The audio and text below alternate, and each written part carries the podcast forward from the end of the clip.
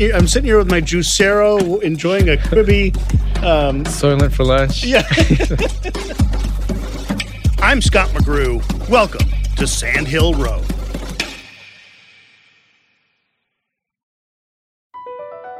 BP added more than $70 billion to the U.S. economy in 2022.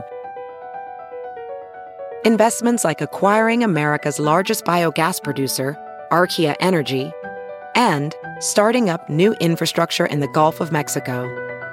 It's and, not or. See what doing both means for energy nationwide at bp.com slash investing in America. It's Kaley Cuoco for Priceline. Ready to go to your happy place for a happy price? Well, why didn't you say so? Just download the Priceline app right now and save up to 60% on hotels. So, whether it's Cousin Kevin's Kazoo concert in Kansas City, go Kevin, or Becky's Bachelorette Bash in Bermuda, you never have to miss a trip ever again. So, download the Priceline app today. Your savings are waiting. Go to your happy place for a happy price. Go to your happy price, Priceline. Welding instructor Alex DeClaire knows VR training platforms like Forge FX help students master their skills. There's a big learning curve with welding. Virtual reality simulates that exact muscle memory that they need. Learn more at meta.com slash metaverse impact. So it's Tomasz, like an SH at the end. And the last name is Tunguz. So a little tough. For the longest time, Tomasz Tunguz's LinkedIn said he was working on something new, but he never specified what. We now know what that something new is a new venture firm. Yeah, it's a it's a venture firm called Theory, and it we raised uh, we were really lucky. We raised about 230 $30 million in order to raise an early uh, to invest in early stage software companies. $230 million raised from limited partners or LPs is, of course, a lot of money, even by Silicon Valley standards, especially when you consider at this point Tomasz is the first and only member of the firm. You were able to raise that uh, from investors even when you said, I'm going to go out on my own. I was very lucky. Yeah, so we were able to put together an institutional LP base, uh, predominantly U.S. investors, and uh, really proud of that that LP base. I feel very very fortunate considering the macro. Now, you raised the fund before the world got crazy, right? I mean, before Silicon Valley Bank and everything. so the fund was closed. The documents were signed. Our first capital call, which is when we ask for money from our investors, uh, was supposed to be executed the week that SVB died. And so, uh, actually, the hardest part of the last three or four, well, maybe five to six weeks, has been getting a bank account. It's really unusual. A lot of the big banks, like J.P. Morgan and Morgan Stanley and Bank of America and Citi, we were refused. You have $230 million to we are deposit. we are an unappealing customer for some reason I can't figure out. So we're almost there. I finally figured out where to get a bank account, but that's been actually really hard. Uh, It's like surprisingly hard. So the LPs at this point are are holding on to the money. They're holding on to They're the money. they're committed. yeah, yeah, they're committed in It's- trenches. and it's just about finding the right banking partner because with all the destabilization in banks, we want to make sure that our banking partner is solid. Now, you know, having never, and I realize it's not the full 230 right away, but having never deposited $230 million in the bank, uh, who would have an issue with that? I would, I would have to think if you went up to, I mean, you don't go up to a teller. I understand Yeah. that. But if I went up to a teller, you know, she'd take the rest of the day off. I mean, yeah. Well, it comes in pieces, right? So it doesn't come in does. 230 at once. But uh, I, I don't, I've been trying to understand. I mean, they have a lot of the major banks said we have an assets under management minimum threshold.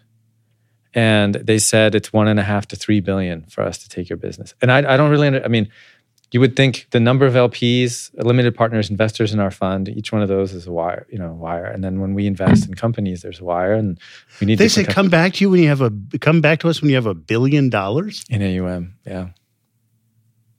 Yeah. So I you know, it's at a particular level of scale, I must look so small. I mean, we look at that number and we say $230 million is a lot of money. But if you're JP Morgan, Yeah. I don't know how many trillions of dollars you manage.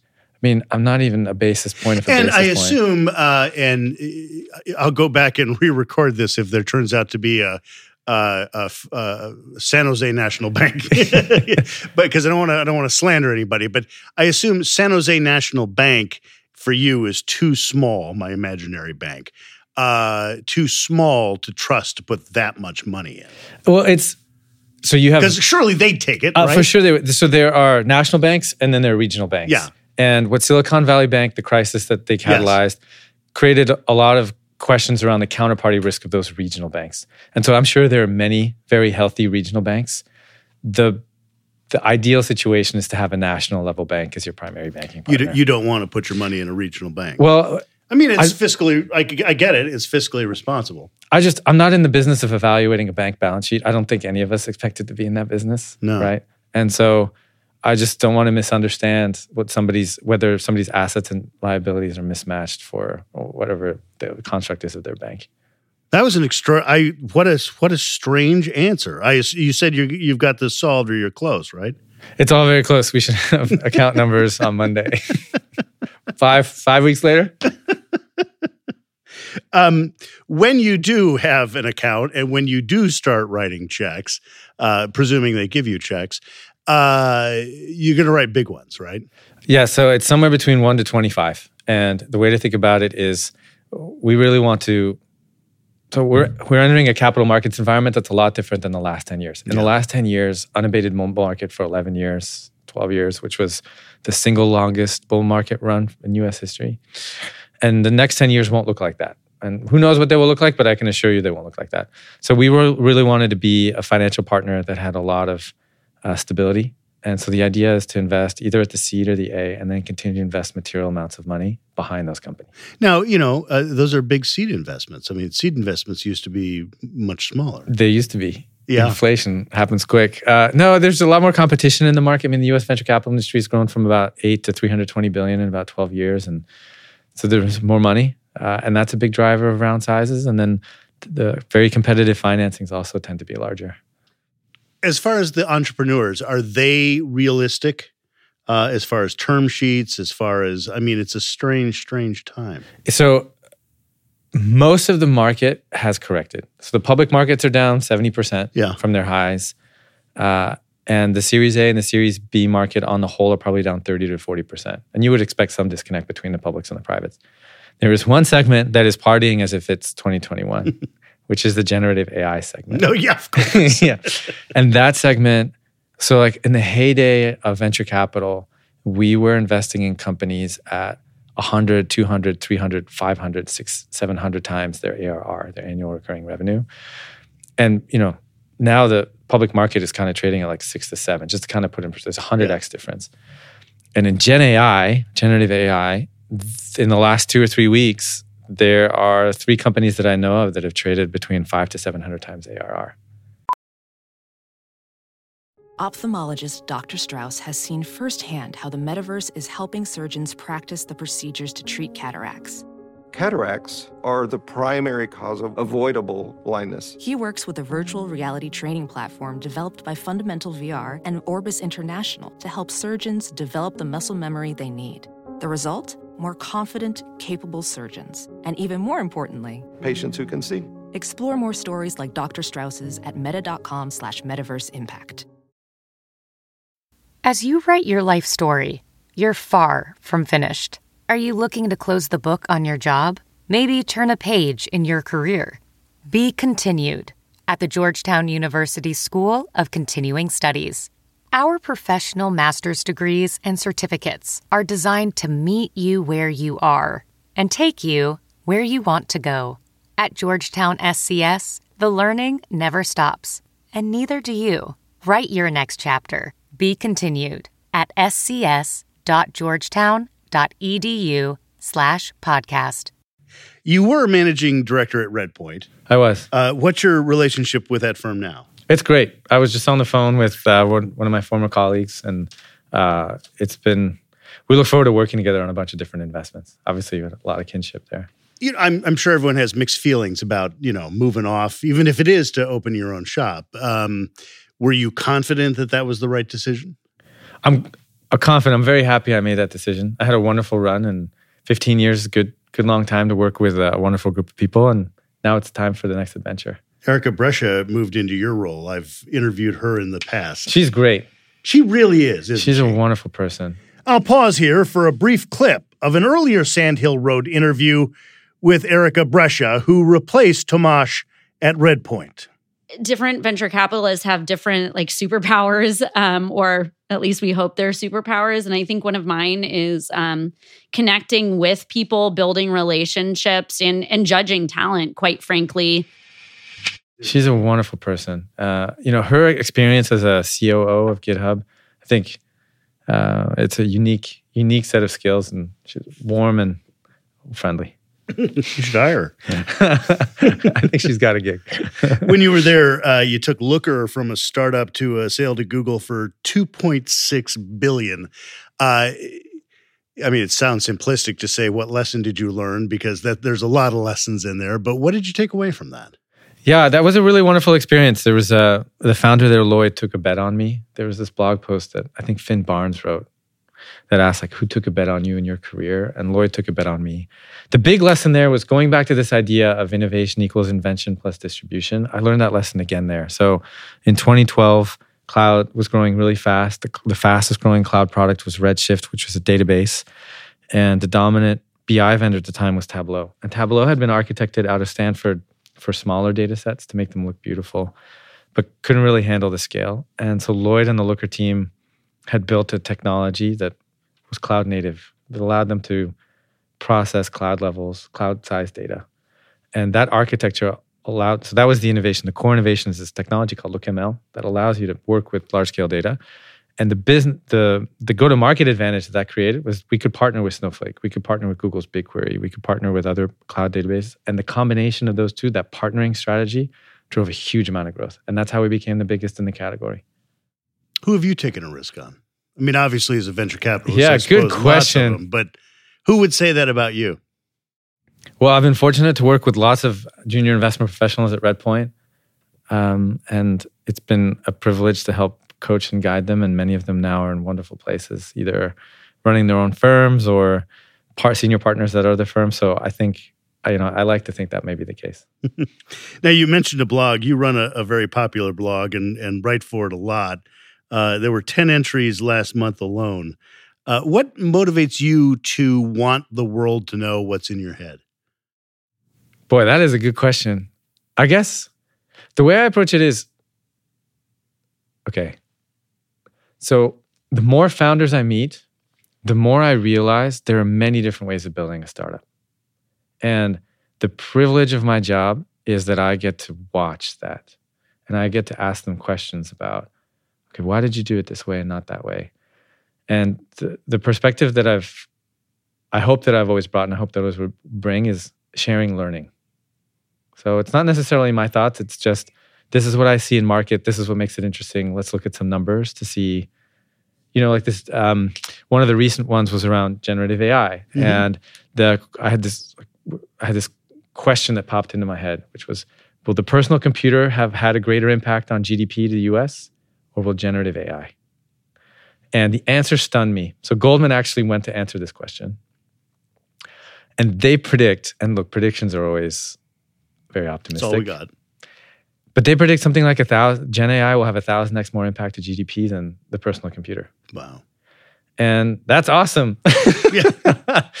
that's incredible. And so now it's like, okay, well, let's go and figure out what does that mean? What are all the different pieces in order to build a generative AI company? How do you take those new technologies and create go-to-market advantages? And that's what I hope to share on the blog. I was talking with Chon Tang from uh, Berkeley Skydeck a couple weeks ago, and and he said the thing that I think most people don't realize is, in some cases, not all, but in some cases, we're not years away from something; we're months away from something. He's just it's moving that quickly. It is moving that. I mean, the, there's rumor. I mean, GPT five will come out, and it will be two orders of magnitude larger in terms of the number of neurons. And the okay, so this this was cool. So there was a paper coming out of Stanford. I mean, just to kind of make this to ground this a little bit. There's a paper coming out of Stanford that talks about what uh, are called emergent properties of these models. So if you're a human, so I'm a human. I will learn by reading a book. Right? I'll, I will look at a look at a book and read about the history of Rome, and I will learn about the history of Rome. I can also, so that's one way I learned basically by memorization. The other way I can learn is uh, swimming. So let's say I wanted Hmm. to learn how to swim. So I could pick up a book and I could learn all the mechanics about the freestyle, the breaststroke, But you haven't backstroke. learned to swim. You throw me into a pool, Right. I'm going to drown. right. And so I can only learn by doing. We had thought that most of these generative AI models, their learning was going to be constrained to just the first kind of learning, memorization about Rome. So in the last model, the GPT-4's LSAT score popped, right? And got to mm-hmm. 80% of a human, and all the AP exams got to levels of a human. But what we're starting to realize is the more queries, the more questions we feed, the more it's sort of learning as if it were swimming. It's learning by hmm. doing and improving. And that's the part that we have no idea how fast that will grow or what the downstream impacts will be. That's, I think, the really exciting part. And we only know what it's learning when it tells us. I'm not, you know, saying that's suspicious or anything, but it's interesting that, you know, if we if we built a car engine, you and I, we could measure the horsepower, we could measure the efficiency, the the output, that kind of thing. Uh, but with AI, we wouldn't necessarily know know what it knew. We don't know. It's impossible to look. Well, it's not possible. I won't say it's. It's not possible yet to look in the brain. And so there are some people that are trying to work on it. Yeah. Because basically, what we do, imagine you have a big dictionary, and you the computer reads the dictionary, and then what it does is it between the dictionary entries, it's trying to find similarity, and so it uses a trigonometry function called a cosine function. So like the two sides of a triangle, and the closer those two sides are together, the more related those are. So that's called a vector, and we store those vectors in a database. And when we ask a question to the computer, it looks up a bunch of stuff in the vector database and says, okay, here are like five or six words. Which are the two vectors that are most similar? Okay, let me do something useful with that. And those vectors are they're sort of stored in neurons in the, in the neurons of the brain, but you can't look at inside of a neuron and say like, what do you have inside? Because it's a bunch of Well, much like a code. human, you don't know what I know until you ask. That's exactly right. You've been writing since uh, 2012 on that blog. Have you gone back and read anything of your older entries and thought to yourself, man, I was so ahead of my time, or oh my God, I should totally delete this? what was it? Was it called Quibi? What, remember that, that Oh, video service? that's right. Yeah, yeah, yeah. Yeah. Like you, you don't have a I, you don't have a blog entry that says Quibi's going to be huge. I'm hitting. I'm sitting here with my Juicero, enjoying a Quibi. Um, Soylent for lunch. yeah. um, anything you regret or anything you're like, I'm amazing. I can't believe I figured that out in 2012. No, I don't think I've ever seen anything that's amazing. I do grade. I do predictions every year, and I grade them, and I average about a sixty or seventy percent. Oh, that's pretty good. But you know, there are definitely blog posts there that, in the fullness of time, are- wrong. Sure. And but I want to keep them there. I want to keep them in the public domain because, uh, again, like it's it's about authenticity. It's about showing like this is learning, and I, I will. I mean, I make the sense. very first uh, we used to do a consumer television show. Uh, it was in broadcast in several several cities across the world. Uh, and the first time I think it was Motorola sent me a cell phone that had a one megapixel camera in it. Um, I said I just don't understand the point of having a camera in a phone uh, because it you know I I I, I could have predicted the the camera would have gotten better. I just couldn't think of situations in which you would want to take a picture and then send it to someone other than I don't know, you're at a garage sale and you send it to your wife like, "Hey, this dresser looks, what do you think?" sort of thing. Absolutely, this is before. This is going to sound insane to anyone who's you know, under 30. But this is before text messaging and I mean it was before we communicated everything with everyone yeah. Uh, and it was before we were taking pictures of our food. um, but it is the the number one dumbest thing I've ever said as far as prediction goes. It's so hard to anticipate these things. I mean, now it's a funny thing to call it a phone because yeah, that's you buy like- it based on the camera, yeah, right? Like, uh, Oh yeah, that's the first number they Yeah, show off. but there's yeah, no there way to some, anticipate. There was some comedian talking about uh, that. You know, the least used app on your phone is phone. your phone. Tomasz Tunguz of Theory Ventures, who hopefully by now has found a bank. Next week on Sandhill Road, My name is Bipul Sinha, co-founder CEO of Rubrik. My background is I'm an engineer turned venture capitalist turned entrepreneur. Sandhill Road is produced by Sean Myers under the leadership of Sarah Bueno and Stephanie Adruni. For more interviews with Silicon Valley's most influential entrepreneurs, check me out on TV at Press Here. That's Sunday mornings on NBC Bay Area and everywhere in the world on iTunes and at PressHereTV.com.